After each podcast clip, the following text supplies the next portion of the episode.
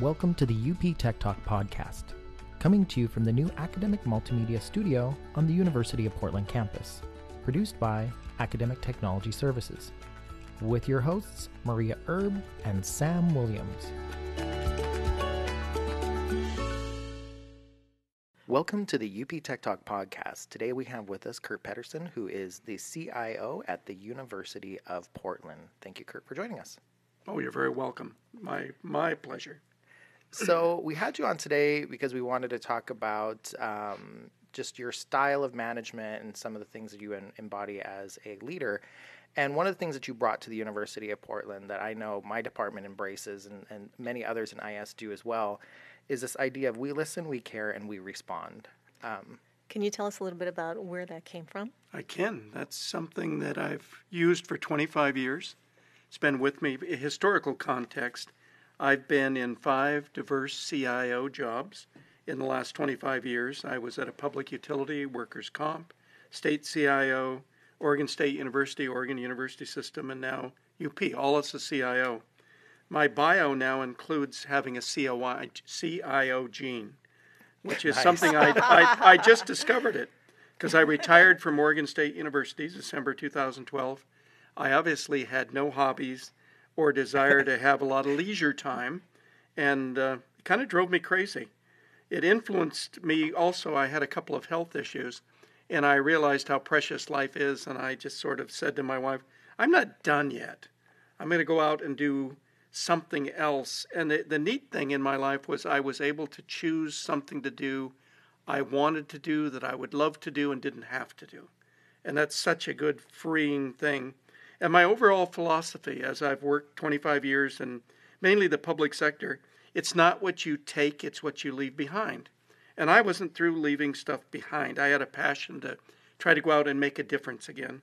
So my arrival at UP, April 2013, um, it was it was great. Other than when I arrived, the morale seemed low. There had been some tragedy. It the turnover was pretty high, and it it looked actually it was more attractive because it made it more challenging. You didn't just come in and say, "Well, that's a hard act to follow." It was a hard act to follow, and I, I I'm better for it. Uh, there's 44 employees at UP and IT, three departments: tech services, academic technology services, web and enterprise services. And it was just a great mix of of sort of functions and skills. My initial focus was on engaging the leadership team and all the employees I got to know them. I got to know their family. I don't have any hair, but what I had, I let down.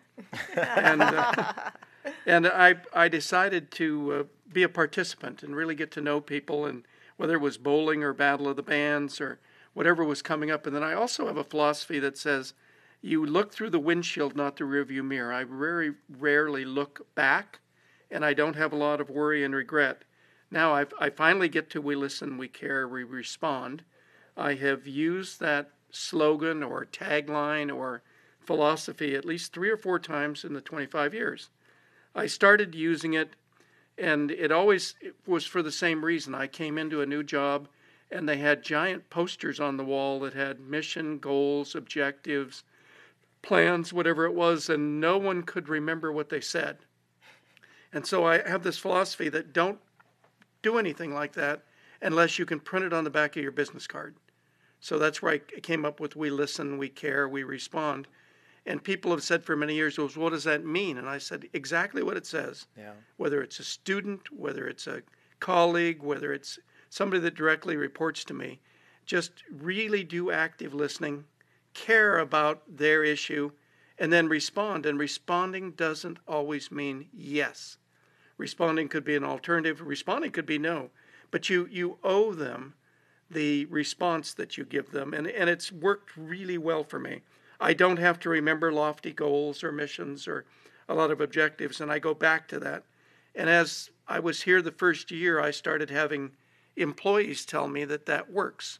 And then I had customers that saw it as a byline on someone's email and they mention the director, whether it's Sam or Lisa or Michelle, and they say, or Ann, and they say, I've seen evidence of that at work they listened to me, they cared, and they responded, and I'm, I'm really happy.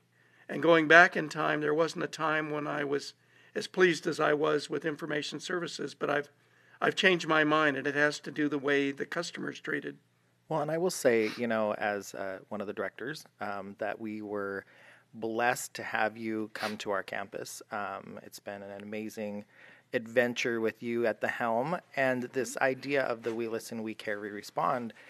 You know, it's it, it just feels right. It feels good, you know, and it's this idea that we're providing the best customer service that we can, and and we have had people reach out and say, you know, I've had people send me an email directly and said, you you embody the we listen, we care, we respond, and I, you know, we had it as our tagline, and sometimes you don't think people actually read to the bottom of an email, but it was really nice to actually see people, you know, notice that, mm-hmm. and it has been in our Salzburg um, Center mentioned it.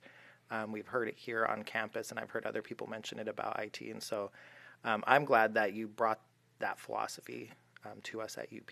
Well, thank you. I'm I'm just tickled to death the way it was embraced, and people didn't think it was hokey or oh we're going to be into slogans. You started seeing it enough, and then you started trying it, and that's all it takes. Is you have one experience, and that leads to success leads to success. Yeah.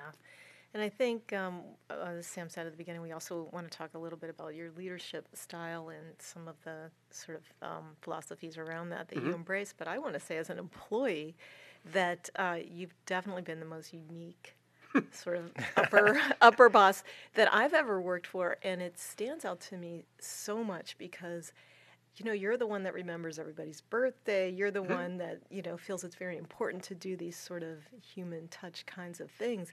That is so unique. That really stands out. And I'm just wondering, where did that come from?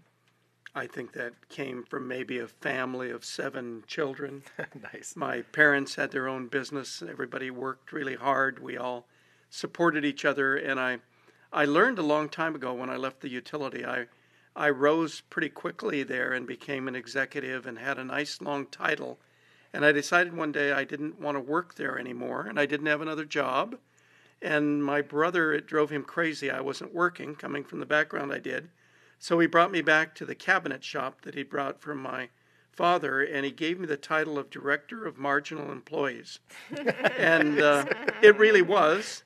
And I, I was happy because I could make a difference and I could replace some of these marginal employees or help them with employees that really did want to build cabinets and work there.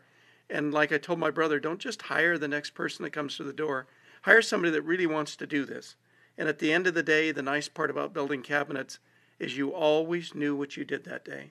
You could see the end product sitting there by your bench and say, I built that. And that, that you don't always have that in the public sector. It's sort of a long term goal to accomplish something and I I think my roots help with the the sort of I think everybody's equal. My parents made sure that I grew up knowing that nobody was any different than anybody else. Everybody was the same. Everybody had the same feelings, the same desires, the same goals. And the more you look at that, we all have common denominators. And uh, they every I want to be treated the same way I treat other people. And the only way you can have that happen is to treat other people that way. And then it seems like they have the same respect. They listen, care, respond. Uh, when I got ill, even when I was here, uh, people gave so much care and tolerance and everything that I I always appreciate that. But I think it's just your upbringing, being raised in a large family, sharing a lot, helping each other. And I had a sister that was profoundly disabled and and spent time just being with her and being around somebody that uh, didn't get as many gifts as we all did. Well, I'd say definitely, um, you know, going back to, I, I, pulled a quote out from earlier. It's this, um, you know, focusing on what you leave behind. And mm-hmm. with the furniture, you know, you're leaving behind these great mm-hmm. um, pieces. And even, you know, with all your stories and everybody you impact, you're leaving everybody with these, um, with these great memories and these, these, you know, these mentorship moments. Mm-hmm. Um, kind of leading into that from the mentorship side, um, you know, I know you've talked recently about this this idea of multi generational departments, and you have a unique philosophy yeah. on that.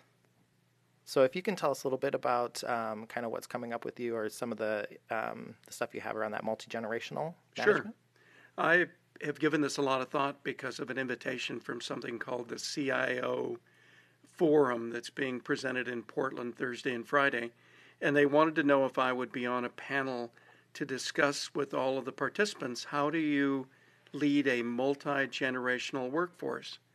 And I gave that a lot of thought, and I did some reading, and I had all these different techniques that suggested on here's how you deal with this generation, that generation. Well, being the oldest employee that works in my department, and probably one of the oldest who are active at UP, um, I don't see people by generations. I have this philosophy that said you treat everyone the same, you lead everyone the same, you take an interest in every employee, you find out sort of what makes them tick, something about their interests, their family, their significant others, and you it's back to the listen, care, respond, I guess. But I, but I I don't think of people being different because they're in these different generations, and you get to know them, and it's sort of a humanistic approach. I think they would think it was phony if I tried to adopt two or three different management styles depending on the audience I work for. And I, I don't believe you ever I don't like segmenting segmenting groups and saying this group is this or this group is that. I think it's a it hurts you building a relationship with them. And I value age differences. I think if we didn't have people from their 20s to their 60s at UP and IT, we wouldn't have diverse conversations or thoughts and I think that really helps. And the energy of the youth combined with the experience of the older people, I think that's really powerful. Yeah, I, I, there's a, there's a no, there's a number of things that I want to say. Um, again, what stands out to me repeatedly is how unique this is. I mean, they're just you really walk the talk. You know, anybody can kind of say what you're saying, but I see you do it all the time, and that's what's rare, and that's what really stands out. And I still wonder how did that happen? I just think it's the way I'm wired in my DNA. You know, when I've been up in the hospital and had health issues, the doctors say they wonder why I look I look much better than I am. They say I look healthier than I am. And I think it's because you're happy.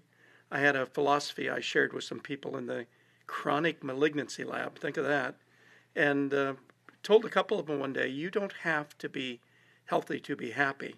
And I'm not going to spend my life feeling like a victim or feeling sorry for myself or have somebody sitting there crying because I have some challenges that everybody has in life. I'm going to face them straight on and I'm going to strive to be happy regardless of anything that happens in the world. And I think that really makes a difference. As you get up in the morning and you're happy, you go to bed and you're happy. And you, you sort of don't worry and regret about the things you can't change. You embrace them and uh, live with them. They're part of you and I love. Um, oftentimes, you'll come into the office and say, "Well, today this is my new normal," um, and you know, and it really it, it does bring a different light to um, the things that we um, deal with. You know, I'm dealing with some back problems, and I always remember, you know, those were your words come mm-hmm. to me every time I I want to complain. Um, I'm like, no, this is your this is your new normal for the day, and it really does help you reset your day. Oh, absolutely. Know? I uh, I've had a couple times where I've I've been up at OHSU and I've they've given me some news and I I feel a little bit sorry for myself. and I tell people I walk over to Doernbecher's Children's Hospital, which is next door, and just look at the kids. And you see these kids that have lost all their hair and they're really sick. And you say how blessed I am to be as old as I am and actually have what I have. Because just think if if you were two years old rather than in your late 60s, it would be so much harder to handle. You wouldn't have all that life that you've lived and all the memories. Yeah, and again, we see this in you every day, and it just it's just so striking that there's somebody who actually embodies, you know, what what you're talking about and and does it. You know, that's different from just saying it. You do it. And when I tell people that, oh yeah, our CIO is the is the one that's organizing the birthday parties mm-hmm. and signing the cards and doing all these things, they're just the, incredulous. Nobody believes that somebody actually is like that. I just don't. I think we're all in this together. And because I'm the first one here in the morning, I don't always sleep. I get up around 4 a.m. and I come in early and make the coffee, clean the kitchen, put the dishes away. And people say, Why do you do that? I said, Because I'm here first. And I've always sort of been that way. I like to raise the flagpoles, sweep the, sweep the sidewalk, get everything ready for everybody else that comes behind me, and then leave in the afternoon before you have to cross that darn bridge that's so dangerous and crowded. One of the things I forgot to share was when you ask about my leadership, about 25 years ago, I became a facilitator in something called the Basic Principles from Zenger Miller. And I was able to, to present that course. I didn't teach anybody, but I presented the principles to linemen, to administrators, to staff, to colleagues, and I learned more than I think my students did. But it, the basic principles are easy. You always focus on a situation, issue, or behavior, and never on the person. You just don't focus on people. You focus on what the issue is, and then you maintain self confidence, self esteem of others, maintain constructive relationships, take the initiative to make things better. You always lead by example. That answers some of your questions, Maria. And then think beyond the moment. You know, if what I'm doing is it going to cause good things to happen, or could this be a sort of a thing that would be negative? And then I put learn it, love it, and live it. I added that to the basic principles. And that's been a really guiding force. I've handed that out to every management team I've worked with. Not everybody embraces it as easy as some. I think Sam leads that or lives that as well as the, the other directors. So I'm, I'm very happy to be in an environment where that's sort of rewarded. Oh, and uh, I'm I think I speak for all the directors when I, I say thank you um, for um, creating this environment and, and, and, and allowing, you know, this, um, this high touch um, style of management because there's not a lot of, um, of places that will embrace um, that they'll they'll make you go to conferences, they'll make mm. you go to these trainings, they'll make you go to that stuff, and then when you go back to work, it's business as usual. And I think what you've created with this community here, and I will put emphasis on community, um, is this idea that you walk the walk and talk the talk. Like it, you you learn these things, you learn this um, these ways of doing stuff better or leading by example, but you actually bring it to the office, um, which I think you know is definitely something that you have brought to us. Is this idea of lighting these um, candles around us and being like, hey, you know, it's okay to try out these different management styles, and it's okay to um, to be high touch in in your management style and not just very data driven um, and yeah. outcomes driven. That's right. Um, oh, thank you. That that makes me feel really good. And I don't, what I do, I generally don't do intentionally, which I think is is what makes it easy for me. Is it just comes naturally, yeah. and anything else wouldn't. I've tried to change at times. I remember back in my early utility days, people thought you should be more serious because we were having these horrible, serious problems, and utility had gotten involved in nuclear power and looked like we were going to go bankrupt. And for a while, I was the CFO, and everybody else had such a sad face. And yet, I saw it as an opportunity to help settle some of these issues we had with all this debt and everything, and to find a nice way to downsize the utility and live within our means, and was part of that. and yeah, it takes its toll because they're real human beings. Early on in life, I thought of people sort of as FTEs on a spreadsheet. Didn't take me long to figure out they're all people and they all have a story. And every time you lay off an employee or you close a program, it's the people. It's not the, the function itself. So it, it maybe it's just experience that shaped me the way I am. But what I tried seemed to work better for me than other things I tried that were more formal and textual. Well, I know for me, I a kind of couple takeaways for me um, that I've been writing down is like you know take interest in every employee um, and don't think of people as different. Mm-hmm. Um, and I, I thank you for those words plus everything else that you brought to us to us today um, in the podcast. Good. Well, thank you very much. I'm happy I did it. We are too. Thank thanks, you. Thanks a lot, Kurt. You bet. Thank you for joining us for another episode of the UP Tech Talk podcast. Just a reminder that we post a new podcast every Friday morning, and you can find us at techtalk.up.edu.